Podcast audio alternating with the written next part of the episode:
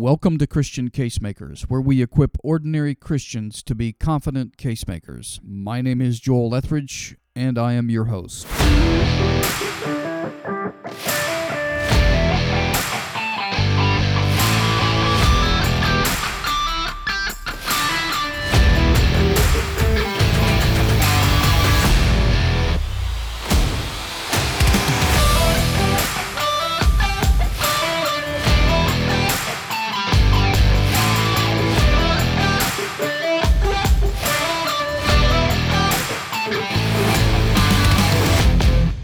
Welcome. I'm glad you were able to join me for this episode. I look forward to our time together today. As we think about the the case for Christian case making, I would like to hone in on five specific areas of focus that I want to talk about. The first one is identity. The second one is objective. The third is calling. The fourth is examples. And finally, the fifth is duty. So, five areas that I would like to focus on. So uh, let me talk about these. Let's let's uh, let's review these together. So first of all, I want to talk about our identity, specifically, what is a Christian casemaker? A Christian casemaker is first and foremost a disciple of Jesus Christ. A disciple is someone who has abandoned their rebellion against God, found amnesty and mercy through Jesus Christ, and who is committed to becoming more Christ like. Now that's not to say that they don't battle the flesh and there won't be, you know, challenges that they face and hurdles they have to overcome and sins they have to wrestle with. But their intent is to be more Christ-like. So that's what I mean by a disciple. So when I think about our identity, we are talking about disciples who a disciple who is prepared. And what do I mean by that? By prepared? I mean really two basic things. The first is the idea of being uh, equipped with knowledge. So we have information that we can use, we have the truth to be used. But it goes beyond knowledge. And it, in, in fact, it turns into skill, meaning the application of that knowledge. So when I think of the disciple who is prepared, I think of a follower of Jesus Christ who is who has both knowledge as well as skill in applying that knowledge. So, what, what, what knowledge and skill are we focused in on? Well, we're talking about our identity. So, let's continue on. Our identity as Christian casemakers, we are a disciple who is prepared to use evidence. So, our focus is on sharing evidence and not personal opinion. And then finally, when I think about our identity, we are disciples who are prepared to use evidence to make the case for essential Christianity. So, what do I mean by essential? I mean those things on which, if they are not true, Christianity does not stand. Inside Christianity, we may have internal debates about what the Bible says on a specific issue. But when I'm thinking about essential Christianity, I'm thinking about those things without which Christianity cannot be true. So, if that is our identity, then what is our objective? Well, our objective is simply to lay out the evidence for the gospel in a clear, gracious, and persuasive way so that a receptive person can make a meaningful decision or a meaningful commitment. So our goal is is not to manipulate, our goal is not to exaggerate, our goal is not to make it fuzzy and unclear. We're simply here to lay out evidence for the gospel in a clear, gracious, and persuasive way. We are very purposeful about engaging in that conversation with those who are receptive to hearing it. We're looking for people who are open and unbiased and willing to weigh evidence. So that is our objective as a Christian casemaker. The third area of focus was calling. So, what is our calling as Christian casemakers?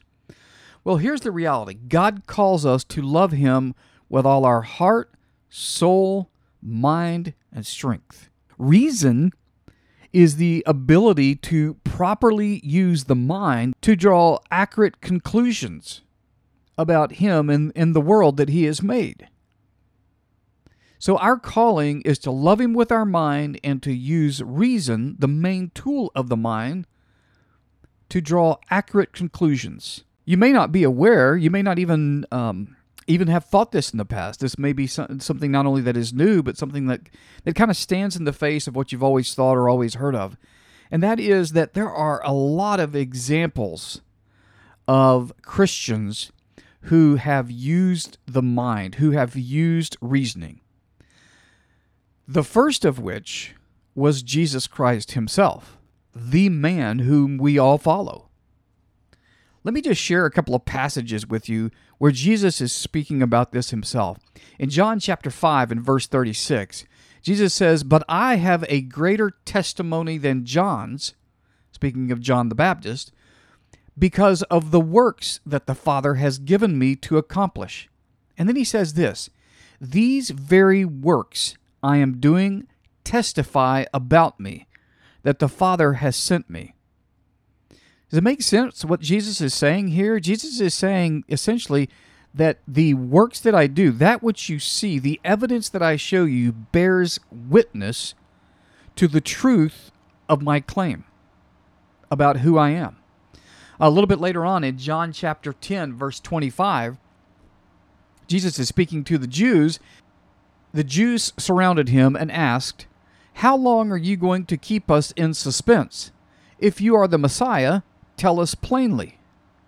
And Jesus responds and says, I did tell you, and you don't believe. Jesus answered them, The works that I do in my Father's name testify about me. Once again, notice that Jesus is appealing to the works that he did as a witness to who he was. There's more. John, a little bit later on, John, same same chapter of John, John chapter 10, verse 37 through 38, Jesus says, Hey, if I'm not doing my Father's works, don't believe me. Wow, pause and think about that for a moment. Jesus is saying, If I am not doing what I say I'm doing, then don't believe me. Wow, that's kind of interesting, right? What other religion says, hey, if you find out that what I'm saying is not true, don't believe it? But Jesus says that. He continues on, but if I am doing them and you don't believe me, believe the works. Think about that for a second. Jesus is saying, hey, even if I am doing the works and you don't believe me, then believe the works that I do. Meaning, if I'm doing miracles and you, you still don't believe me, then believe the miracles that I'm doing as testimony of who I am. He finishes up by saying, This way you will know and understand that the Father is in me and I in the Father. Once again, Jesus is appealing out to the evidence for who he says he is. Of course, he's speaking directly about the works that he's doing in the Father's name, the miracles. Uh, over in Luke, Luke chapter 7, verse 20 through 22, Luke records it this way. Luke says, When the men reached him, they said, John the Baptist sent us to ask you, Are you the one who is to come, or should we expect someone else? Let's pause here for a moment. We are talking about the disciples of John the Baptist, right? John the Baptist, this is the one who leapt in his mother's womb when Mary, who was pregnant with Jesus, walked in the room. Um, this is the person who had actually baptized Jesus. This was the cousin of Jesus. He's in prison John sends his men to ask Jesus, Hey, are you the one who is to come, or should we expect someone else? Notice the response that Luke records. Luke says, At that time, Jesus healed many people of diseases, afflictions, and evil spirits, and he granted sight to many blind people. Notice it does not say that Jesus said, What on earth? John knows who I am. Um, he didn't say, Get your act together, John. You know better than that. He didn't reprimand John. He didn't call his disciples out. It simply says that after they asked the question, Jesus healed many people of diseases, afflictions, and evil spirits, and he granted sight to many blind people. He replied to them, Go and report to John what you have seen and heard. The blind receive their sight, the lame walk, those with leprosy are cleansed, the deaf hear, the dead are raised, and the poor are told the good news. Jesus does not go into a big dialogue about um, who he is. He simply goes about bearing witness, showing evidence that he is who he claims to be. And then when he does respond to the disciples of John the Baptist, he simply says, Go and report to John what you have seen and heard. Jesus is appealing to eyewitness testimony there. He's saying, You saw it for yourself. Now go and tell John what you saw and what you heard. Now, Jesus wasn't the only example, though. Another example are the disciples. Speaking of John the Baptist, John chapter 1, verse 6 through 7, John the Apostle records this about John the Baptist There was a man sent from God whose name was John. He came as a witness to testify about the light, so that all might believe through him. So God was not expecting everyone just to believe Jesus Christ. He actually sent John beforehand to bear witness and testify about the light so that everyone might believe through him. Luke says in Luke chapter 24, verse 46 through 48, He also said to them, This is what is written the Messiah would suffer and rise from the dead the third day, and repentance for forgiveness of sins would be proclaimed in his name to all the nations, beginning at Jerusalem. You are witnesses of these things. Luke is not asking them just to, to blindly believe. Luke is appealing to them and saying, You've seen this yourselves firsthand. You're witnesses of these things. So when we think about the disciples, we have John the Baptist, we have Luke. But we also have the apostles, just in general. In Acts chapter 1 and verse 8, it says this But you, speaking to the apostles, but you will receive power when the Holy Spirit has come on you and you will be my witnesses in Jerusalem, in all Judea and Samaria, and to the end of the earth. Notice what Jesus is telling the apostles. He is saying, You are to go be a witness to what you have seen and heard. Not you're to go ask people to believe blindly. You are to be a witness of what you have seen and what you have heard. So the apostles are all good examples. When we think about the disciples, let me just roll through several of them quickly. Acts chapter 2, verse 32, here's Peter. Peter says, God has raised this Jesus, and we are all witnesses of this. So this is Peter after the Holy Spirit has come on the apostles and uh, there's been a, a, great experience there. The people in the streets thought they were drunk. Peter replies and, and offers his first sermon where he says, No, no, no, no, we're not drunk. We haven't been drinking all night. And he explains what's going on and he says, God raised this Jesus, and we are all witnesses of this, meaning we are eyewitnesses. We saw this with our own eyes. We're not asking you to believe something we have not seen.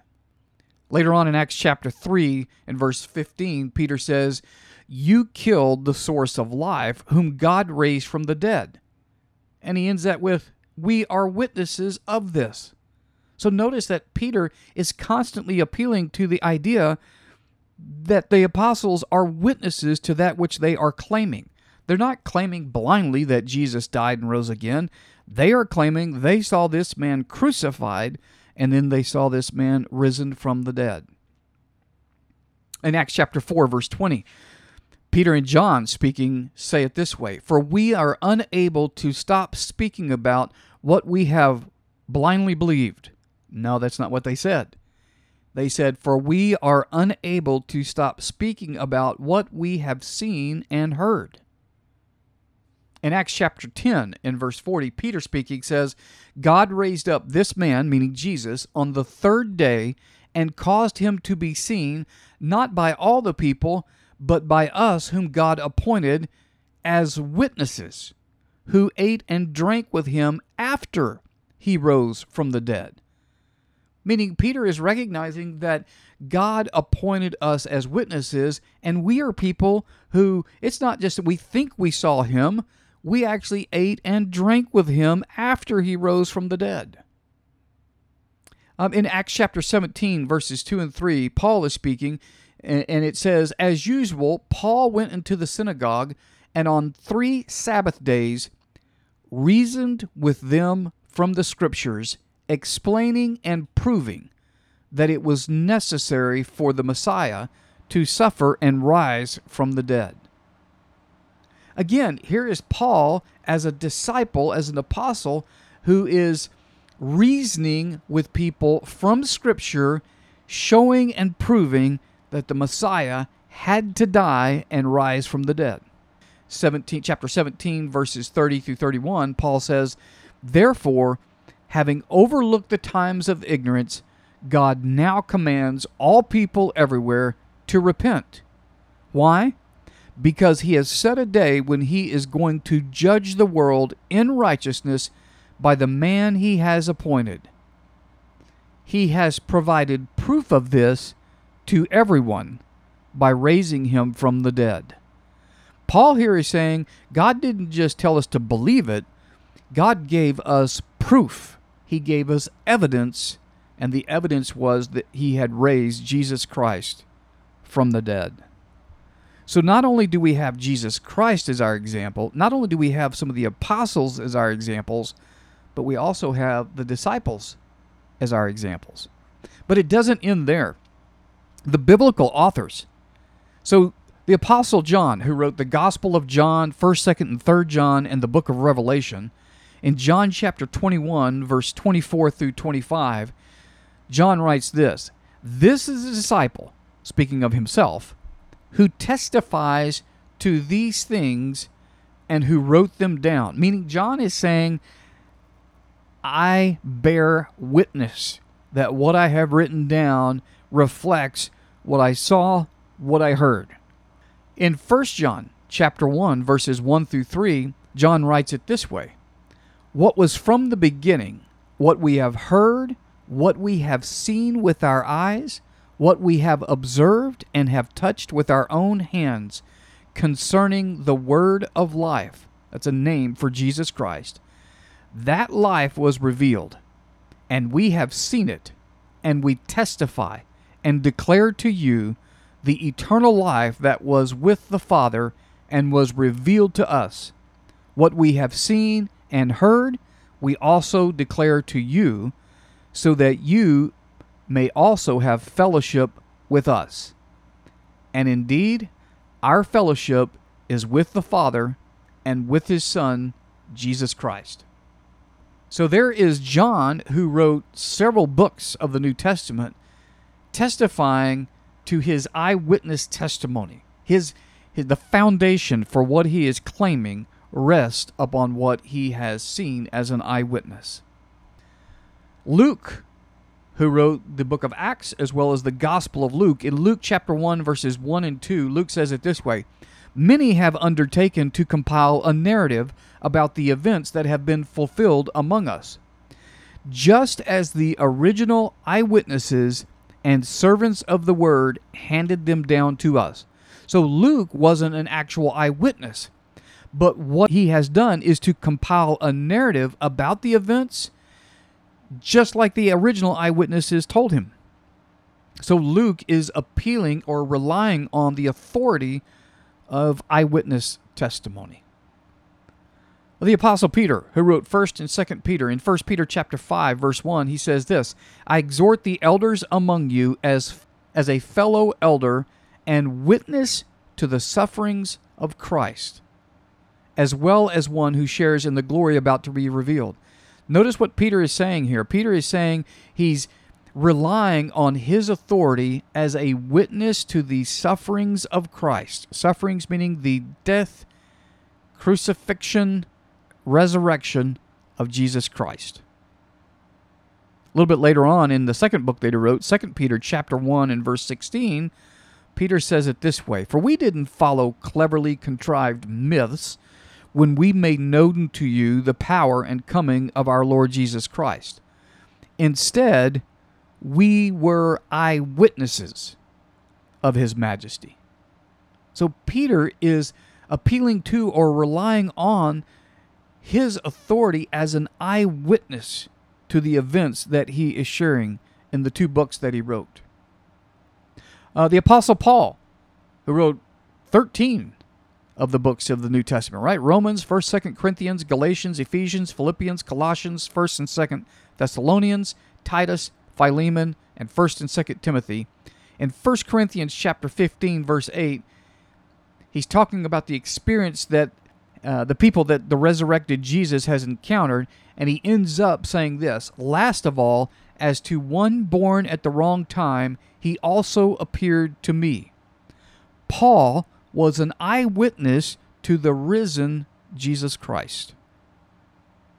I'm in Acts chapter 22, verses 14 and 15. Luke records Paul saying this. And he said, meaning, and Paul said, The God of our ancestors has appointed you to know his will, to see the righteous one, and to hear the words from his mouth, since you will be a witness for him to all people of what you have seen and heard. So Luke is recording Paul sharing his testimony about his conversion. And he's identifying that he was actually appointed to see the righteous one. He had seen the risen Christ and actually heard the words from Jesus' mouth.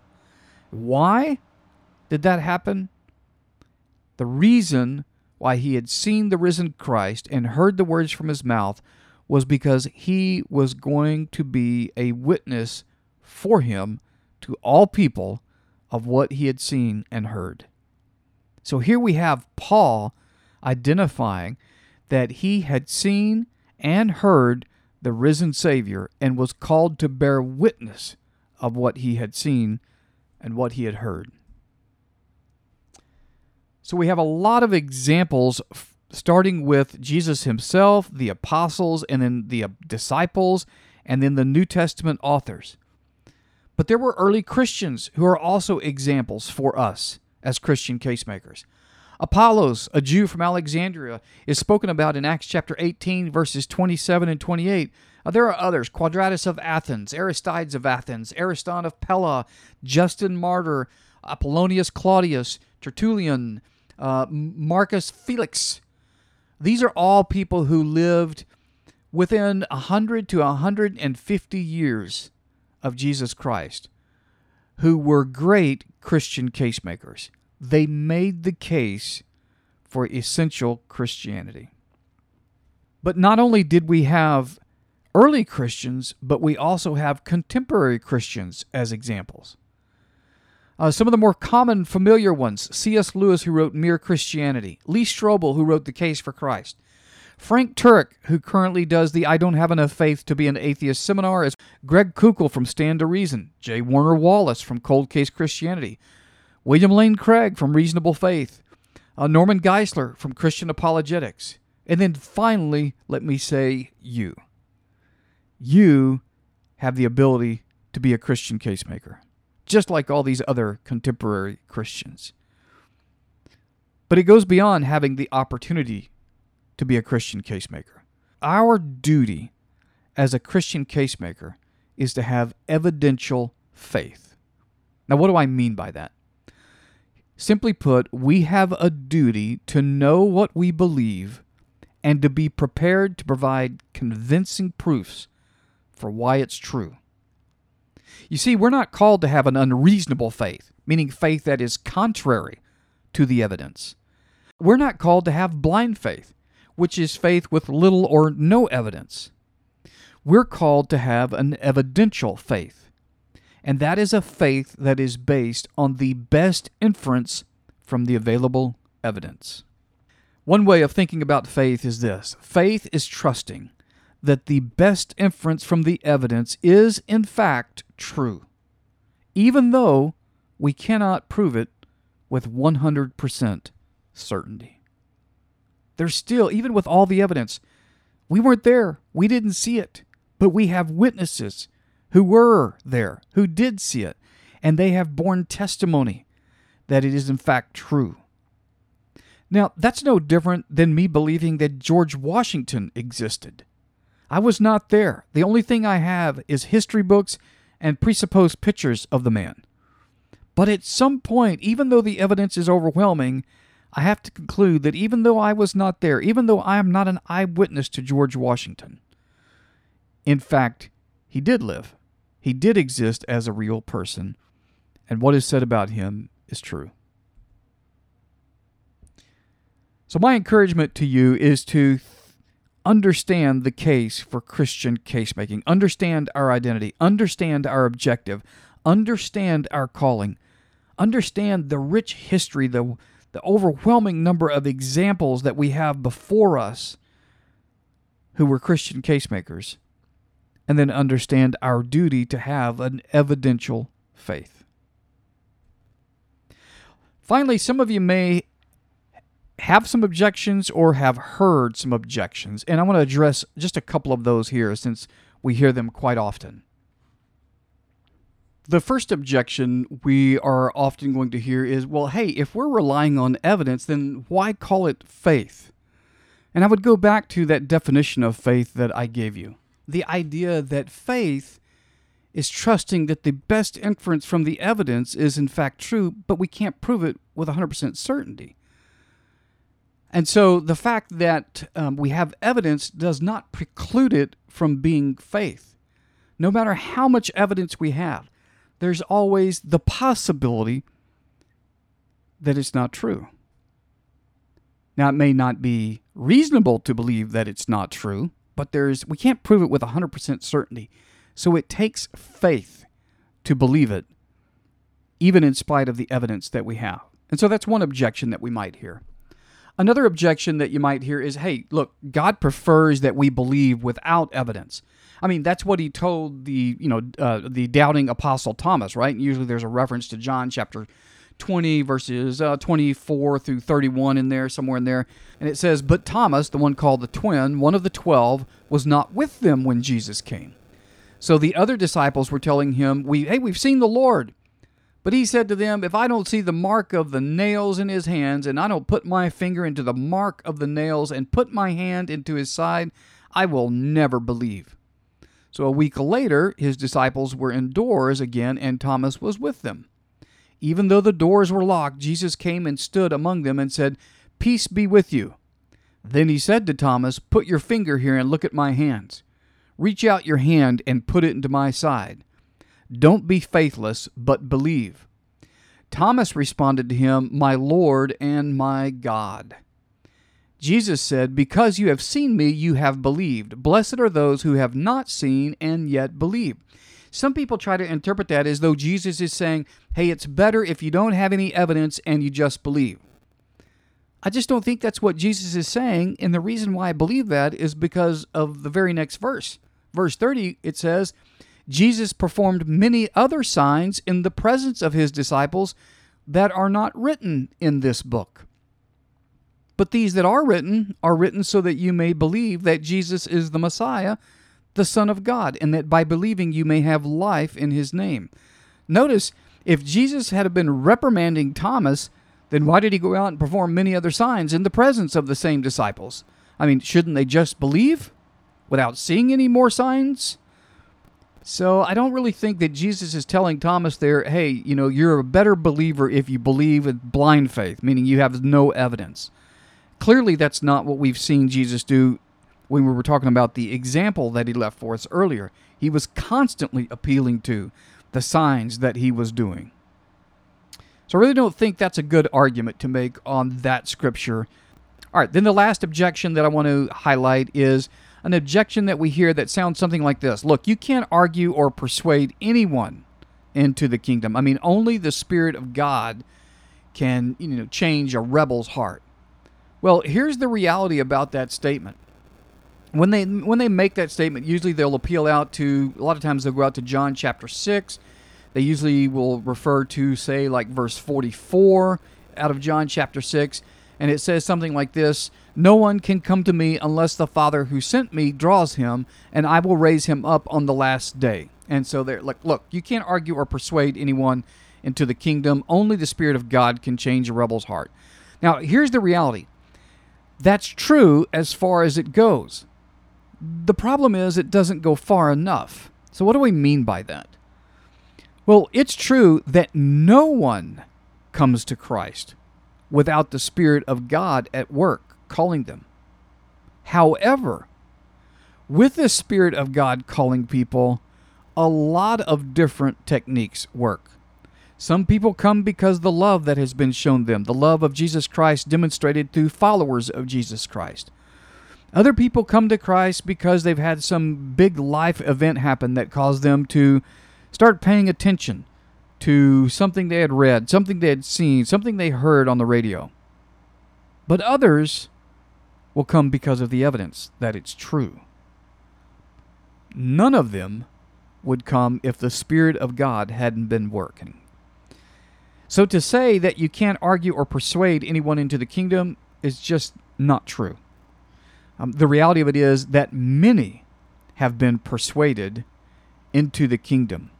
Uh, some of the more contemporary examples that I gave you are people who have been persuaded. And by persuaded, we mean they were presented with the evidence, they weighed the evidence, and they saw that the best explanation for the evidence was that the claims of Christianity were in fact true. All right, so hopefully that helps you deal with that objection that you know, the claim is true, but it just doesn't go far enough. Absolutely, the Spirit of God has to work, but with the Spirit of God working, a lot of different things work in bringing people to Christ. That wraps up this episode, my friends. Thank you for listening. I hope to have you join me next time. Until then, be clear, be gracious, and be persuasive.